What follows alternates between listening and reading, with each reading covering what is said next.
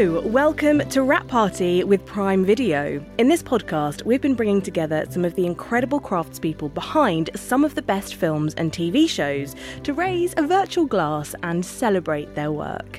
I'm Rihanna Dillon, and my plus one to this Rap Party is my nerd in residence, Michael Leder. Hi, Michael. Hi, Rihanna. Can I just say it's been such a pleasure and a privilege to be your nerd in residence for this series. Ditto. It's been really lovely to do a podcast with you. It's been really fun. I feel like we've worked in like similar circles over the years, and I've known about your reputation, so it's been really brilliant to just have it confirmed what a great nerd you are. Oh, thank you, and likewise, it's been so fun talking with you, and also having somebody keeping me in check before going full-bore nerd. We all know it's probably the other way around.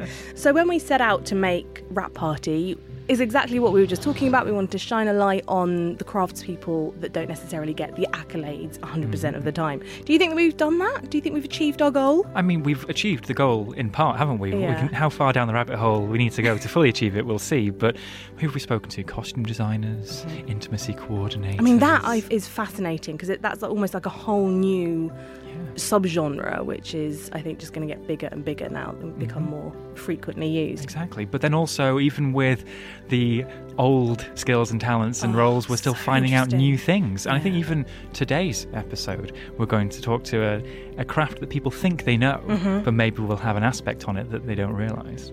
So we are going to have a chat with an incredible guest this week. And as you say, I think this is going to be really interesting and maybe dispelling some myths, but also honing in on what makes a really good editor.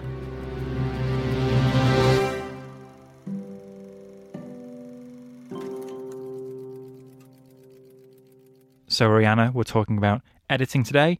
If I had to sum up editing in two emojis, it would be a film strip and some scissors. And already we're getting into some of the presumptions about what editors actually do. It's all about cutting. It's all about working with film strips. Very few actually work with them anymore. But Rihanna, what do you think when we think about the craft of editing? In some ways, it's a very invisible art, but what do we think about? I go really obvious when you say editing to me, and I think about really obvious match cuts, for example. So like the really famous one in Un Chien Andalou, if we're going to go back that far, where you see a cloud going across the moon, and at the same time he slits a woman eye. It's actually a pig's eye. It's fine. So like that really kind of obvious visual example of editing, where it just cuts to something that looks similar. And it, obviously Kubrick's 2001 A Space Odyssey, with the bone being thrown in the air and then turning into a spaceship.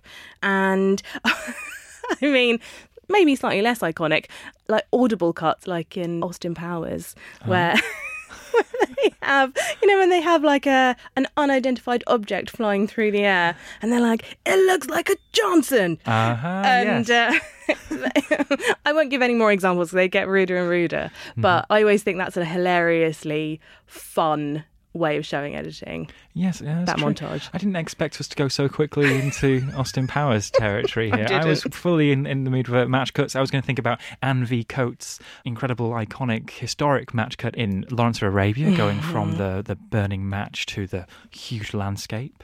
I was thinking about transitions. It's one of my favourite things. I think any Star Wars fan will love a good transition, be it a radial clock wipe, be it a diagonal wipe, maybe even a star wipe if you're feeling quite disco era. So basically, if you're a fan of PowerPoint, you'll love all those transitions. Are we saying that George Lucas, he's 100%. Everything he did basically could be done on PowerPoint? 100%. But also, like, I love really, really quick editing. So, like, Whiplash, where it's, like, cut in time with the music, and it's, like, there's a rhythm to it. That was an art in itself. That was an incredible film for everything, but the editing especially.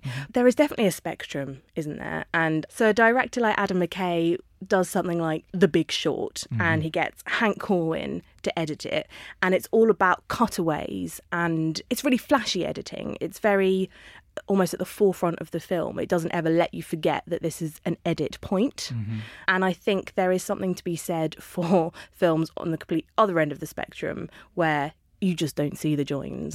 And I love that sort of editing, although it's almost harder to give those examples because they're not flashy. Let's focus on George Miller, Mad Max, visionary. When he made Mad Max 2, The Road Warrior in 1982, that film has 120 cuts. Not that many, really. But pretty standard. Does that sound like a lot to you? I don't know. I've never counted. So, point of comparison, whether that feels like a lot or not. Flash forward 30 years, Mad Max Fury Road has 2,700 cuts. Oh my God. So that's just how our eyes have evolved. That's insane. Over the last 30 years. I mean, that's a great comparison. Like, as you say, same director, same franchise, and same energy. Mm-hmm. I would love to go back and compare those two. With a stopwatch. With a little stopwatch. I'm not doing that. That's ridiculous.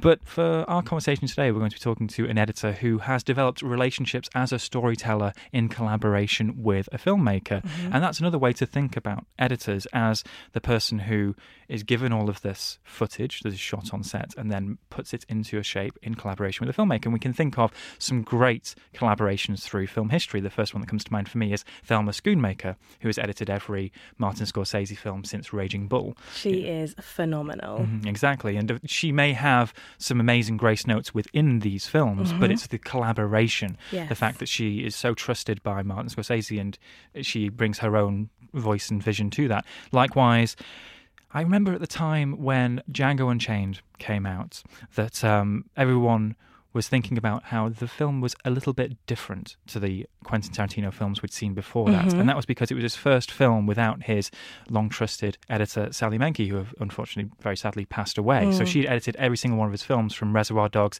Pulp Fiction, Jackie Brown, The Kill Bills, and so therefore had an input into something we associate with that very poppy yes. Quentin Tarantino style. And we think of it as very Tarantino, but as you say, that collaboration often just is sort of unspoken, isn't it? I tell you what, though, there's a name that always comes up with editing, and I think it would be quite nice to just hear a little bit more about him. Walter Murch. He's a pretty big deal, right, in editing? He's a huge deal. Well, and not just in film editing. He started out as an innovative, revolutionary sound editor and designer as well. So he has a huge career. The whole new Hollywood era would not sound or look the same without him. Wow. But in terms of when he turned to film editing, he edited... The Conversation, Apocalypse Now, lots of films with Francis Ford Coppola. But he has an amazing trivia tidbit about him, is that he's had Oscar nominations on several different editing paradigms and platforms. He's edited on the old flatbed, actual cutting up and sticking together the film strips. He is the spokesperson for the art. He's written books. He's always the person wheeled out for a documentary. Amazing. So we are speaking today to the phenomenal and very charismatic Joe Bini. Indeed. He is somebody who's definitely created this career where he has worked in close collaboration with certain filmmakers. And as we'll find out, he has a real creative relationship with these films. Mm-hmm. One of those filmmakers, and I will admit this was one of my real Nerd in Residence highlights for the podcast so far. He's worked for 20-odd years with Werner Herzog, the iconic filmmaker, almost self-parodic, a man who has almost exceeded the films in terms of reputation, in terms of everyone can do a Werner Herzog impression, can't they? But the interesting thing with Joe Bini is that he started at this period where Werner Herzog was becoming a little bit more famous, at least successful awards-wise, mm-hmm. as a documentary filmmaker in the late 90s into the 2000s. And he edited documentaries for Werner Herzog and moved over into his fiction films. So he has this two extremes at the same time, at a time as well where Werner Herzog's fictional films were always taking on elements of being quite authentic, mm-hmm. and his documentaries were becoming quite larger than life. Mm-hmm. So the very first film they worked on together was a film called Little Dieter Needs to Fly, which is a profile of a Vietnam prisoner of war. But then 10 years later, Joe Bini also edits the fictional, big, glossy feature adapted from that story, which is called Rescue Dawn, starred Christian Bale. Mm-hmm. So he's done both versions. But also in terms of the big hitters of this period, there was the Oscar-winning documentary Grizzly Man. Yes, that's something that I'm really excited to talk about. I mean, that had such an impact, I think, on documentary, and it's incredibly tragic, but also fascinating. And for me, it's more about just those thousands of hours of footage that had to get boiled down to a film that had a narrative and then this inevitable outcome. Yeah. So I think Joe's take on working on that will be fascinating. Yes, exactly. I mean, that's an amazing film. A great tragic irony at the heart of it. And yeah. Herzog's approach to the material is very sensitive, but also does lean into that irony. Mm-hmm. But also he's worked with some amazing female directors, like my heroes, like Andrea Arnold, for example. So he worked on American Honey, which is about the then newcomer Sasha Lane playing Star, who's this girl who gets picked up by a group of misfits who travel across the country selling magazine subscriptions.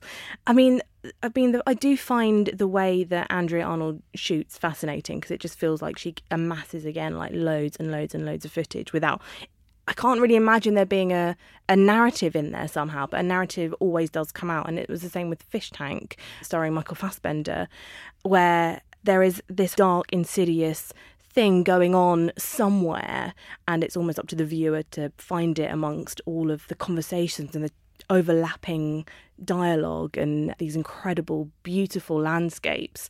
And it's so natural and very like sort of social realism, and which is, I guess, quite similar to Lynne Ramsay's work as well on You Were Never Really Here, although a very different kind of style. But yeah, if we could characterise American Honey as, I imagine, almost like a documentary in the sense that he got so many hours of footage from this road trip with all these characters they were shooting on the fly.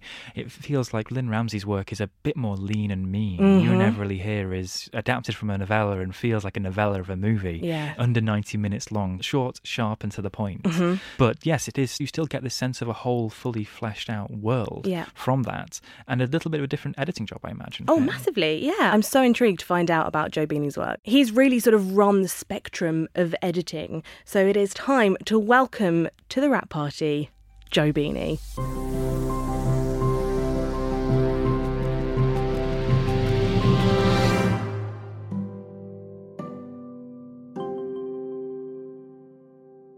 So, Joe, thank you so much for talking with us today.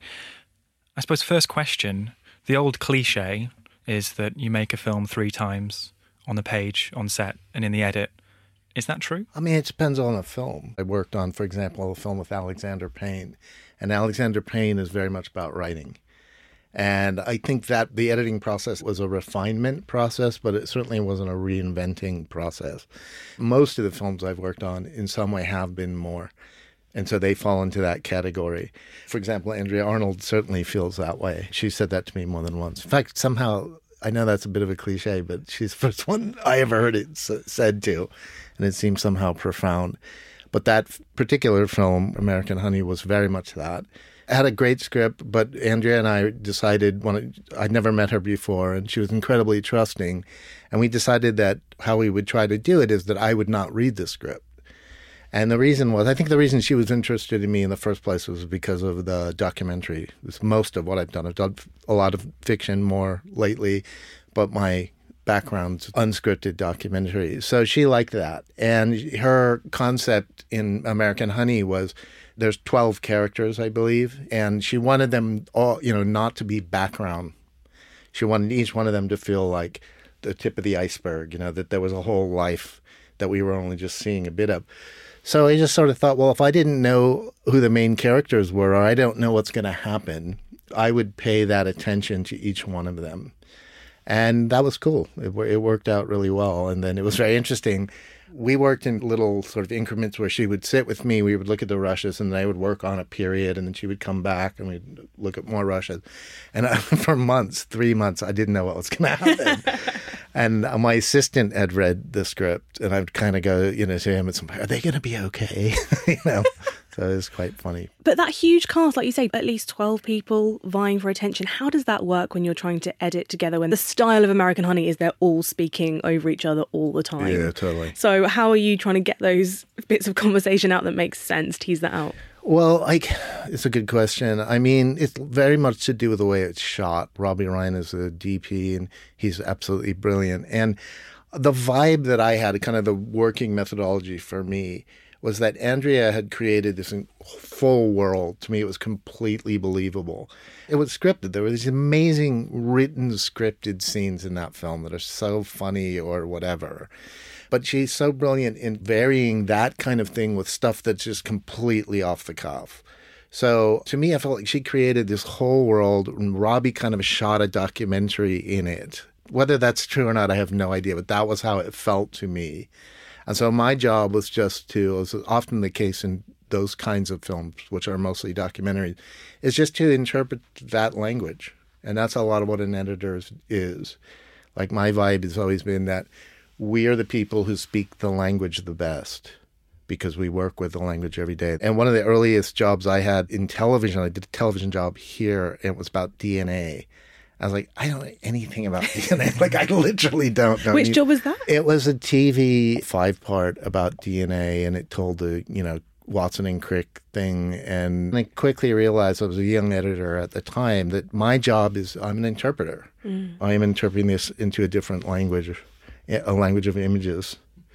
And that's, you know, to me, what we're talking about. It's a language of images, which doesn't just mean pictorial images. It's sound images, or you might even say emotional images, which these fantastic directors that I've worked with are so great at. I love how you're characterizing this as a voyage of discovery, the editing process. American Honey and You Never Really Here, even though they're very different types of film, different lengths of film, they both do have these complete worlds that are there visually. For sure. Can you tell us about what you got from Lynne Ramsay when editing You Never Really Here? Yeah, well, Lynne, I've done two films with, and the first one was We Need to Talk About Kevin, and I was, stunned. I felt like I finally found a filmmaker who I really connected to, just primally, I guess, that for her, images first. Again, not necessarily pictorial images. Lynne is somebody who writes sound cues into her scripts and music, specifically, which a lot of people do now. They write music cues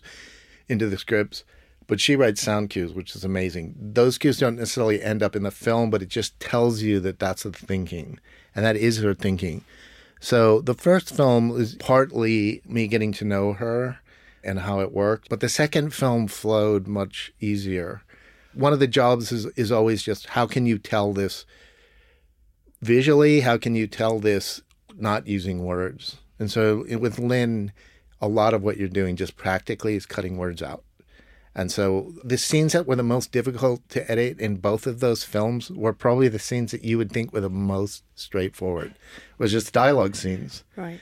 When Kevin meets his mom in the prison, or the end scene in You Were Never Really Here where they're in the diner. There's like 5 lines of dialogue. I cut that like 600 times. Because we're just trying to get it down to just the essence. And what I admire about Lynne more than anything else is, she's a genius at knowing what you don't need. The director has to bring that, because an editor, you would think, would be the one who's cutting it down. But I have so much respect for what's going on that sometimes it takes them to say, no, we can lose that. We can lose that. And a lot of times it'd be like, that's the essential thing in the scene. And she's got such a great vibe for that. And that's absolutely there with You Never Really Here, which is one of just the most sort of compact, stripped down, sub 90-minute films that's just every minute is so full of invention and so full of power. And so it's interesting you say that the editor isn't the person cutting stuff out and leaving on the cutting room floor. This is a very facetious question perhaps, but do you prefer a tighter runtime or a longer runtime? It's difficult. You Were Never Really Here was great, because when I read the script, I was like, this is what the film I've always wanted to make. It's like a B film noir, mm-hmm. which is like a whole genre, going back to the 40s, of this thing, the B feature that played in is short. It's 90 minutes or less. Some of them are like 78 minutes. And it's a certain kind of thing. And I just thought that was perfect. So don't have the wrong impression that that was some kind of long thing that we cut down. It wasn't. It was designed to be that. Well, what we did was we refined it. And it was beautiful because, for example, the way that film worked was, okay, here's the scripted scenes. I get that. And I'm looking at the rushes. I can see how that's going to come together. But that's not what's interesting. And that's not what's interesting to Lynne. What's interesting to Lynne is, what can we find in the material that what it wasn't even intended? Mm. And so toward the end, there's a scene where Joaquin is in a train going to Albany to confront the bad guy. And it was just this footage of him on a train, and they just beautifully shot footage with the window rattling and him in these various incredible mental states, which he does so well. And I just went right to that. I just thought, okay, I'm going to do that. I'm going to cut that scene. And this is what I would usually do, just cut like some crazy long thing. That's not necessarily this is going to be the scene, but it's just an exploration. And it's like, show that to her, start working around that. And then kind of knowing, okay, that's where I'm going. That's where I want to get to, that moment. And then unwinding things from there. So all of that wasn't in the script. There's a scene and he takes a train to Albany. But, to me, that was the whole thing. And not every filmmaker leaves room for that. And that's completely there in You Never Really Here. So much of it is Joaquin's face, so much of it is existing within his psychology. You say that the hardest scenes maybe to cut are the dialogue scenes in a film like that. Mm-hmm. One of the standout scenes for many of us who watched and loved that film was the CCTV camera scene where he finally goes into the brothel, and it's done in this beautifully, slightly non-chronological way with the cuts overlapping with one another or slightly out of time. How did that scene come about? It was a crazy shoot because they shot it in an incredibly short period of time. And I think at one point we had a discussion that they might shoot it that way. But then it's just like the Russians came one day. And I was totally surprised to find that they had shot it, the whole thing, that way. So, oh, wow, this is going to be this set piece. It's all about editing. Man, this is awesome. My assistant and I tried the obvious thing, which was, what is the absolute chronology through these cameras of him walking up the stairs and doing these things, which you could do. You could actually track it that way. And that was kind of amazing, but it didn't quite work. And so then we just started messing around with it. And the thing for us very early on, we settled on that song. And it's playing in the speakers in the brothel. It does two things. It's a spatial thing because you know he's getting closer to where it's coming from, which is up the stairs. And so you hear when it cuts back and forth that he's lower. And it's also a temporal thing. So if you break the song, you're breaking time. And we did that a couple of times in the movie. And that's actually an example of something that Lynn wrote reading the script. Just that she wrote that crazy thing, like there's a jump cut in the music. and so it's like, okay, well, what else can we do with that? Well, what if it's repeated? What does that mean? So these were kind of the ingredients. And it's very funny. It's this scene that everybody talks about in that film. And it's a great scene. But to be honest, I never felt I got it exactly right. Why? I'm not sure. I tried it a lot of different ways. And I just always felt like it could have been better. Really? Yeah. I still feel that. I don't think so. I don't. I well, really don't. Kind. When do you come on board then as an editor? Do you ever get to be on set and seeing them doing? You do? Mm-hmm.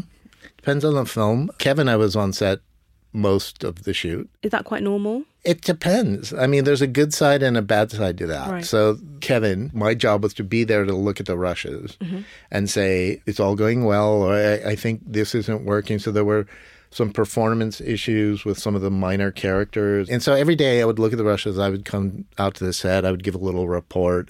I would watch a bit. Somebody might ask my opinion about whatever. But at some point, it's kind of like, okay, Joe, we've had enough of you now. So the next film with Lynn, I came to the set, I think, one day or something. And that was cool, just to kind of see what was going on. I meet the cast and all that. Werner's films, the fiction films, I usually would be there for the whole thing. I'd actually be editing while he was shooting. Like The Bad Lieutenant was one I was cutting while we were there. That was fun. Bad Lieutenant feels like a film that was just so organic, almost felt like it's improvising before your eyes. You're bringing in elements like, what's the lizard that's in the corner of one shot that Nicolas Cage reports on? That seems like something that just comes out of the ether. It's completely true what you just said. It was like literally him saying, it would be great if we had an iguana. Can you get an iguana? I was like, let's not shoot the scene today. Get an iguana, we'll shoot it tomorrow. They get an iguana, we shoot it the next day. And it's like, there it is. It exists. And then it's like, what else can we do with the iguana? Maybe there's a scene later where we could use an iguana. And that's totally what it came out of. Does that typify working with Werner then, that you don't know what you're going to get from day to day? Can you typify working with Werner? Funny question. Yeah, no, I can't say it is. Every shoot is different. That one just is very much how you described it. And we were just lucky. It was fun. It was the funnest time I ever had because of that. I just come up with weird ideas and do them. So it was really cool. But usually, no. Usually there's a lot of stress. You Were Never Really Here was very stressful because we had to rework things while it was being shot. We had no time. There were certain crazy things with the cast. We ended up changing characters in the film, mostly. Shoots are stressful. What happens if you do fundamentally disagree with a director's choice? Do you make that very apparent, or do you think, not my job, I'm just going to sit here silently? I worked for 27 films with Werner Herzog, and Werner Herzog is, obviously a very decisive individual. And with each director, you learn how to work with them, and you learn how to work them, which is to get your ideas across hopefully most of it you're agreeing on, but there are things that you don't see eye to eye on. Mm-hmm. And so you have various techniques everyone does for how they try to put that across. But at the end of the day, you respect the hierarchy of filmmaking. And so this is one of the things about being an editor, like a young editor, you have to come to terms with. To me, it's not a job. It's absolutely a life. And it's a creative life. It's an art form to me. I never call myself an editor. I'm a filmmaker. I'm a co-filmmaker in my mind. But that doesn't mean I don't respect the director as the director. They're the reason you're here. They're the reason you're working with Werner or Lynn or Andrea. That's why you're making this film, because of them, because of the stuff they've done in the past and what they've brought to this thing. It's their vision. So you have to respect that. I'm there to support them. And as long as I understand why they want to do something, even if I disagree, I can usually swallow it. And then I just try to see it from their perspective. And it's also quite interesting that the process itself is what I remember more than the film. And I don't watch the films much. There's only a couple I would be willing to watch right now. Like? Grizzly Man. Yeah? I love Grizzly Man because I really love him, Timothy Treadwell. Oh. And it's, to this day, my wife and I, who worked on the film, we always quote that film, like, around our house. Just things that Timothy said. And, you know, that was a long time ago. And it's still just so alive for me. And I know if I watched it right now, I'd laugh and I'd enjoy it. But most films, I'm not, yeah, you know. Are you proud of that film? Yeah, I'm proud of it. You want to watch it again? No. Well, with something like Grizzly Man, there are some really, you know, pretty devastating things in that film. When you're working on that, when you have all of that footage, I mean, ultimately films are for entertainment. How does that sort of impact on your mental health if you're having to work with this footage again and again and again? That's pretty devastating. That's a really important question. Well, I've worked on a lot of dark films. I mean, Kevin was an incredibly dark film. And it went through a period where in a row I did Kevin, I did a film called Into the Abyss, which I did with Werner Herzog, and it's an incredible film. It's about the death row. Did a whole series on death row. It was like a year of just really intense stuff. But weirdly, I'm an aesthetic person. I get involved in the aesthetics of it. So I'll just immediately latch on to what's the best way to tell this story. And so in that way, I kind of am distancing myself from the emotional thing of it. It's kind of a horrible thing to say in a way, because it's what leads to propaganda. It leads to bad things if you divorce yourself from the message and just make it be about the medium of how the message is delivered. It's scary. But there's always some time where it does hit you. And that could be when you're watching the finished film, or actually really where it hits you, where it should hit you, is when you're watching the rushes. You should have a primal first-time experience. You feel the emotion, whether it's sadness, anger, horror. You need to have that, and then you need to say, okay, I had that experience. I need to make the audience have that experience, so I have to structure this. So, yeah, it's hard, and you know, you really have to remember that, and you have to remember to get away from the things, which is very difficult to do when you're in the middle of it. And as the co-filmmaker, the editor, the interpreter of the footage into the story, when it's in documentary form in particular, I know that Herzog is somebody who plays with documentary form as well as making very serious documentaries on serious subjects. Where does your responsibility lie? Is it to the truth, to the authenticity, to the story, to the subjects, or to the audience? Yeah, that's a tough one. I mean, when you say where does your responsibility lie, the your is the thing, because the your is the filmmakers. And I understand that. And with each filmmaker, each director, I have to have an understanding of where they're coming from with that. But in a weird way, I'm the editor, and so that's not my problem ultimately. So for example, truth in a documentary, fabrication, that's big Werner's film, things that are fabricated. He made them up to make the thing more cinematic, to make it resonate with an audience. But did that really literally happen? No. But this is a very fine line. It's very important to say. He would never change facts. You'd be stupid to do that because you'll be eviscerated at the end for doing that. But he would change the way that that story was told. So I can just give an example. The first film I did with him is this film called Little Dieter Needs to Fly, which is an amazing film. And in the beginning of the film, when you first meet the character, He has this tendency to open and close doors. He gets out of his car and he opens and closes the door three times, and then he goes to his house and he opens the door three times, and then he says, well, I guess this looks kind of funny to you, but I do this because I was a prisoner of war and I was trapped in, and it's very important to me to be able to open and close doors. So when you see my house, you'll see everything's open and all of this. And it's like really interesting way to meet this guy. And Werner was very proud of saying, well, I told him to do that. And so it's okay, well, how do you feel about that? But here's, to me, was the topper, was that several years later, I met somebody who lived near Dieter. And one day he picked him up or something on the road, but he opened and closed the door, okay, according to Walter Murch. Okay. So then you're in this completely bizarre reality, which is like, did Werner make up the story about making up the story or whatever? But at the end of the day, it doesn't really matter. In the same way, it doesn't really matter to me as the editor. This touches on your question. I don't really care about Dieter, the person. I only care about Dieter, the character in the film. And so my strongest thing is that a character in a documentary is a percentage of the real person and a percentage of the filmmakers. And they kind of meet in the middle. So people always ask you afterwards, ask me, like, so what was Dieter like? Or how do you, have to, I don't know. He's like, what I can tell you about him is what you see in the film. I made that. Is it true? I think it is. Feels that way to me. Not every documentary filmmaker feels that way. But I think it's the only real truthful way to think of it. And not to get too nerdy about Herzog, but that's what I love about Little Dieter, is that it is one of those most playful documentaries, profiles. The line that sticks in my head is, oh, this is a bit too close to the truth, where it's actually being led through the jungle. And I wonder whether the responsibility to the actual truth behind it comes more into play when the dramatization is made a decade later. Excellent point. Rescue Dawn. Yeah. And that's the funny thing with Herzog, isn't it? His fiction films may be more truthful than some of his documentaries are. Yep. Well, that was an interesting thing in that, those two films, the same story told two different ways. And Rescue Dawn is a much less inventive film, but what's incredible about it is the documentary elements, meaning Christian Bale is actually being dragged behind a yak. Like, that is really happening. All that stuff is real, and you get a sense of all of that in a way you didn't in the documentary.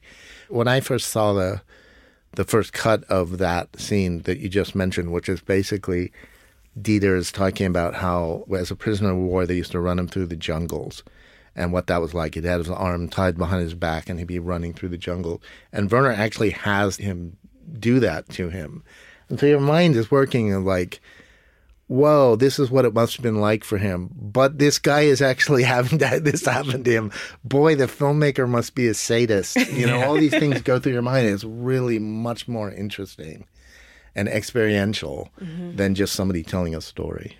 So on a really basic level, do you prefer now working in documentary or fiction films? Yeah, I don't differentiate. The next question you may be asking is, what is the difference? Or I presume it's just a lot more material in documentary. Yeah, well, that's generally true, but I edited American Honey. And American Honey had more footage than probably any film, I suppose, that I've worked on. You know, Werner shoots very economically, and so something like 40 hours of rushes to do a 2-hour film, that's pretty good. You know, so American Honey was at least twice that, if not three times that. And I've worked on other doc. I mean, Grizzly Man obviously had 100 hours of Timothy's footage. But in terms of the aesthetic or what the job is, I don't differentiate. I see it as performance. It's still performance, whether it's Joaquin Phoenix or it's somebody telling the story of their life. I'm looking at the same thing. Do I believe this person? If I don't believe him, that could be really interesting. I'm looking for the emotion that I feel when I'm watching it. And I'm looking for structure. That's mostly what I do. So my background as a dramatist was unscripted documentary. Little Dieter Needs to Fly. Those documentaries, they were made in the edit room. There was no real plan for how it was going to, what order things were going to be. And Werner would say, I know this is going to be the beginning, or I have a great idea for the end. But mostly it's structured there. And so, that's the kinds of films I like. Editing documentaries is really, really difficult.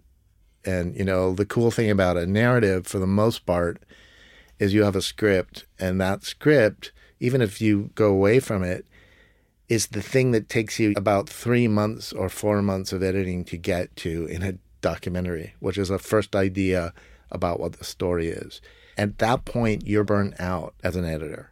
You can't see anything anymore because you've been so close to it. So that's another thing I learned over time is I used to just be like, I wanted to do everything myself. I wanted to make sure I saw all the footage and all that kind of stuff. And then I realized, actually, my greatest asset is if I can stay fresh. Mm-hmm. And there's a whole thing like during the course of editing a film, say American Honey, there might be 3 times in the entire experience where you watch the whole film and you could see it. You could say, oh, I know what's wrong with it. Mm-hmm. Because you just so happen to be in the right state of mind. You weren't too burned out or whatever.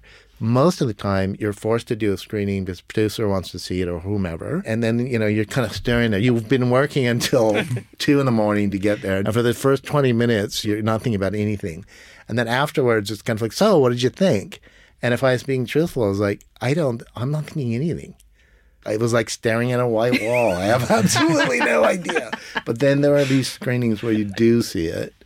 And that's the thing you have to preserve mentally. And I have to ask, where are you on the spectrum of editing needs to be absolutely invisible or editing is almost like Hank Corwin style, flashy, in your face, very obvious? I feel like they're... Every editor sits somewhere on there. Where are you? No, that's true. Well, it's probably true of every facet of the business. There's sort of 2 ways. Where do you feel, as you asked it, which is your style as an editor, and then where do you feel as an artist? Is the second question. So the first question is every film dictates its own answer to that. And it's called the invisible art. And it's very true. I mean, nobody can gauge the editing of a film. That's the absurdity of giving Oscars or whatever to editing because nobody has the slightest idea how this film was edited. Editing, first off, is usually between at least 2 people, a director and an editor, but not always. Sometimes it can be 3 people. Sometimes it can only be the editor, or it can only be the director who's driving every single thing, so you don't know that. You don't know how much of things were scripted. So if you don't know that, you don't know how the film was edited, and I don't know that about any film. So it's like me as an editor, I hardly know the style of my peers or my favorite editors from the past. I'm still kind of fall into that horrible trap of auteur cinema, which is, of course, nonsense. But we do that. It's a simple story. It's easy to say it's one person who made that. I can get that. Werner Herzog made those films. I know what he's like. He's that crazy guy who's on TV, and he's doing this, and he's awesome. So that's all coming from him. And obviously, there's a massive part of that that's true.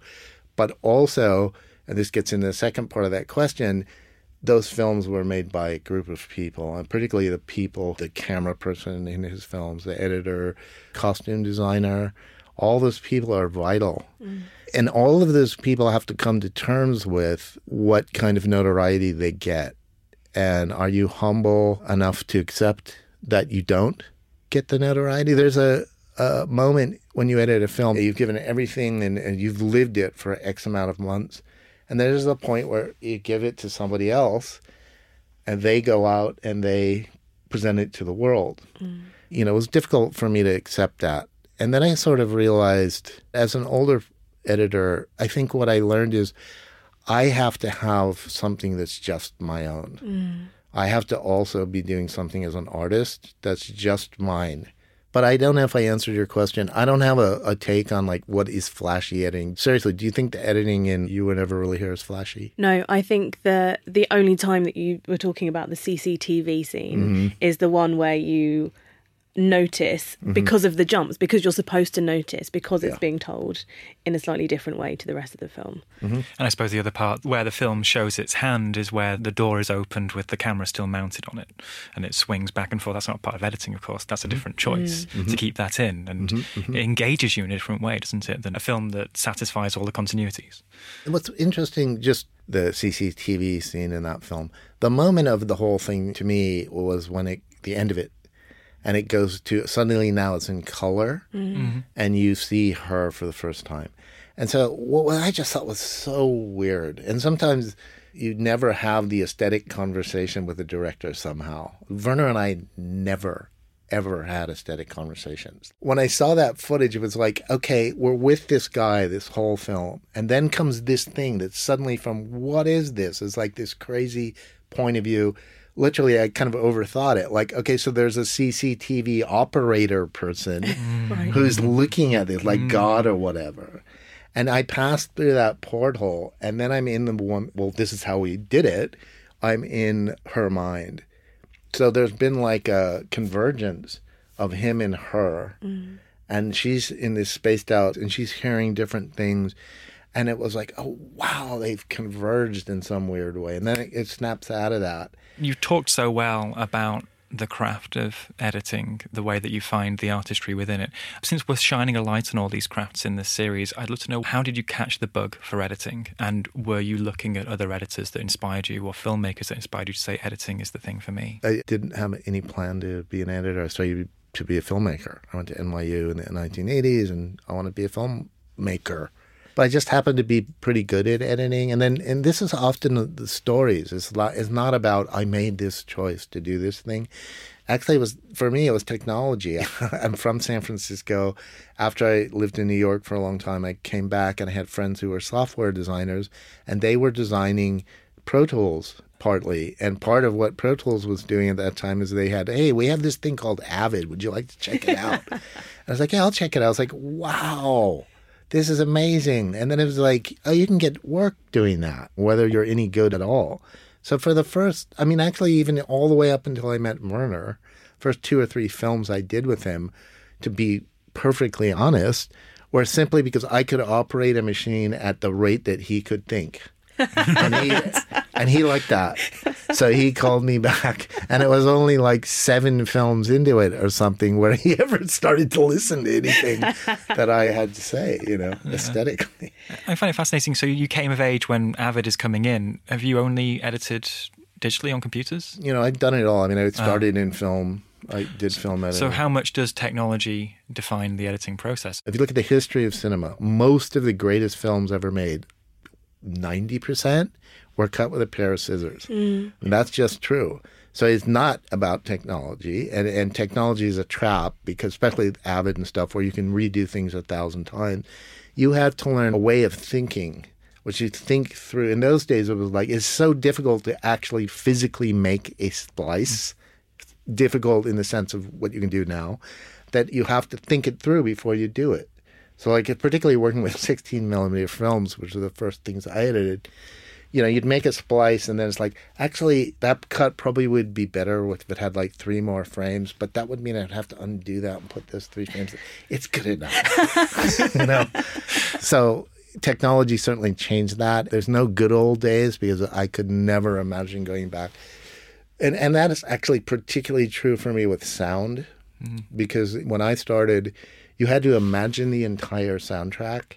You could only play a maximum of 2 pieces of sound at the same time with sync picture. Right. One of them would be the dialogue, and the other one probably would be the music. And then you would do other stuff where you'd put the soundtracks on there, and you'd have to imagine it. Mm. And there was this incredible moment where you went to the dub stage to do the mix of the film, and it would be the first time you heard the whole thing, this thing you'd imagined. And now it's just like, you just start putting stuff in, and no one's ever going to tell me that that's not better. It just is. Not just easier, but also to make something really work from the beginning. We haven't really talked about your relationship with the composing department. How closely do you work with a composer? Yeah, I've had some great luck to work with some amazing people, both in sound and music. It's just like any one of Lynne's films, but the last film, You Were Never Really Here, her longest collaborator, the person she'd done the most with, is Paul Davis. And Paul is a sound designer.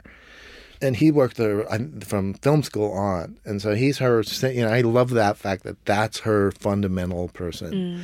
So he gets involved early on. He has done some things where he would do a storyboard of sound in a film. I was like, oh man, I'm loving this.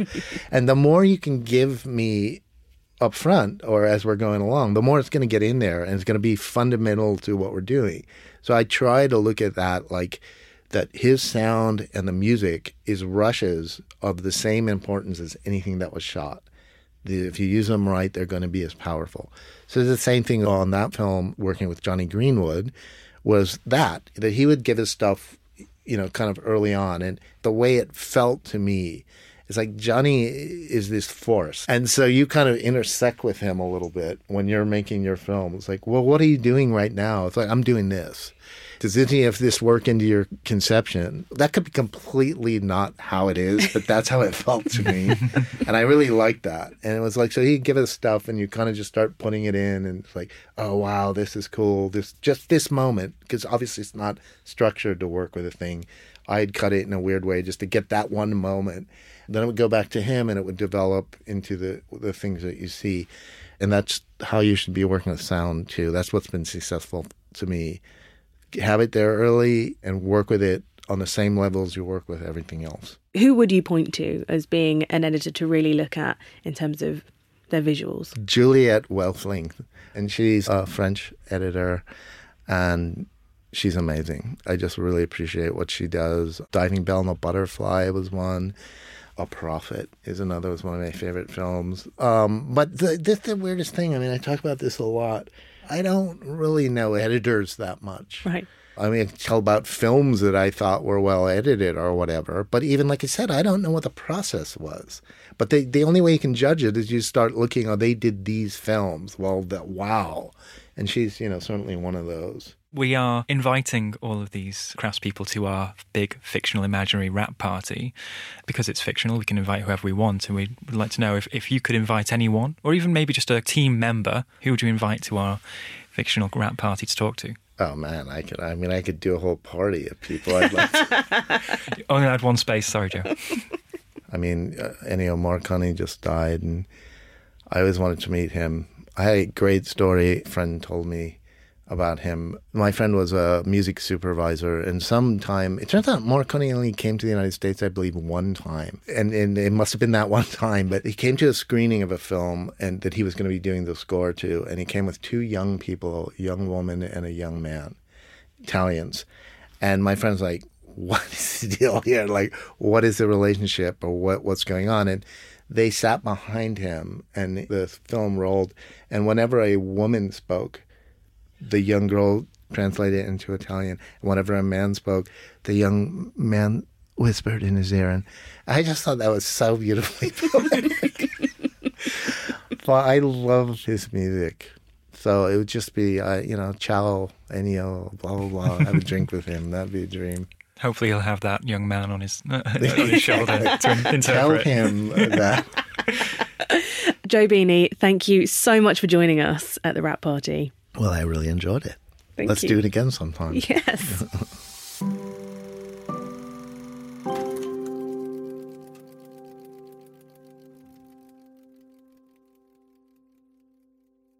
Wow, that was such an amazing conversation. Thanks so much to Joe Bini for joining us at the Rap Party. He was brilliant, wasn't he? Also, I love that he is still a little bit unsure about that CCTV scene where we were just so like, it's an incredible scene. He's like, I still don't know. But I love that he was being honest about his insecurities, which after so many years in the business, there's something quite humbling and quite sweet about that. So you got to deep dive on Werner Herzog. How was that for you, Michael? Would it surprise you to find out that was my highlight of the conversation? Just because those films are so wild. Bad Lieutenant in particular is a film that just feels like they're grabbing things out of the air and putting it in. So learning that the iguana scene was so spontaneous and he just had to roll with it. That really is satisfying for you. Oh, gosh, yeah. But also it becomes so academic and you don't know how much it is just the realm of fans and critics who go on about how Herzog's fictional films are more true to life than his documentaries. And to hear the actual editor go along on that journey and discuss that with us was really something. And, as Werner Herzog says... facts do not convey truth. Oh, come on, do it in the accent. The problem is he's too close to Arnold Schwarzenegger for me. Do it. Facts do not convey truth. Yeah, you're right, that was Arnold Schwarzenegger. Yeah, not really good. I'll get better, I'm sure. But yes, we talked about a lot in that conversation. So here's the reading list or viewing list if you'd like to catch up. You Never Really Hear, Grizzly Man and Into the Abyss are currently available to watch on Prime Video. In the show notes of this episode, you can find links to watch all of those as well as other things that Joe worked on, like Andrea Arnold's amazing American Honey, Lynne Ramsay's We Need to Talk About Kevin, if you want to really depress yourself, or more of Werner Herzog's work like Bad Bad Lieutenant, Port of Call, New Orleans, Salt and Fire, and Queen of the Desert. I'm assuming you're going to be doing that, Michael? Well, who says I haven't already? I'm sure you have. I'm sure you have. And if you're curious about Juliette Welfling, the editor that Joe said he admired, she edited A Prophet and The Diving Bell and the Butterfly, and she also edited Ocean's 8, which is available on Prime Video. And true to being an editor, Joe has come in right at the end here to perfect and complete our wrap party. What a fantastic final guest to get in. Yes, well, but I was hoping he'd bring Werner along for the ride.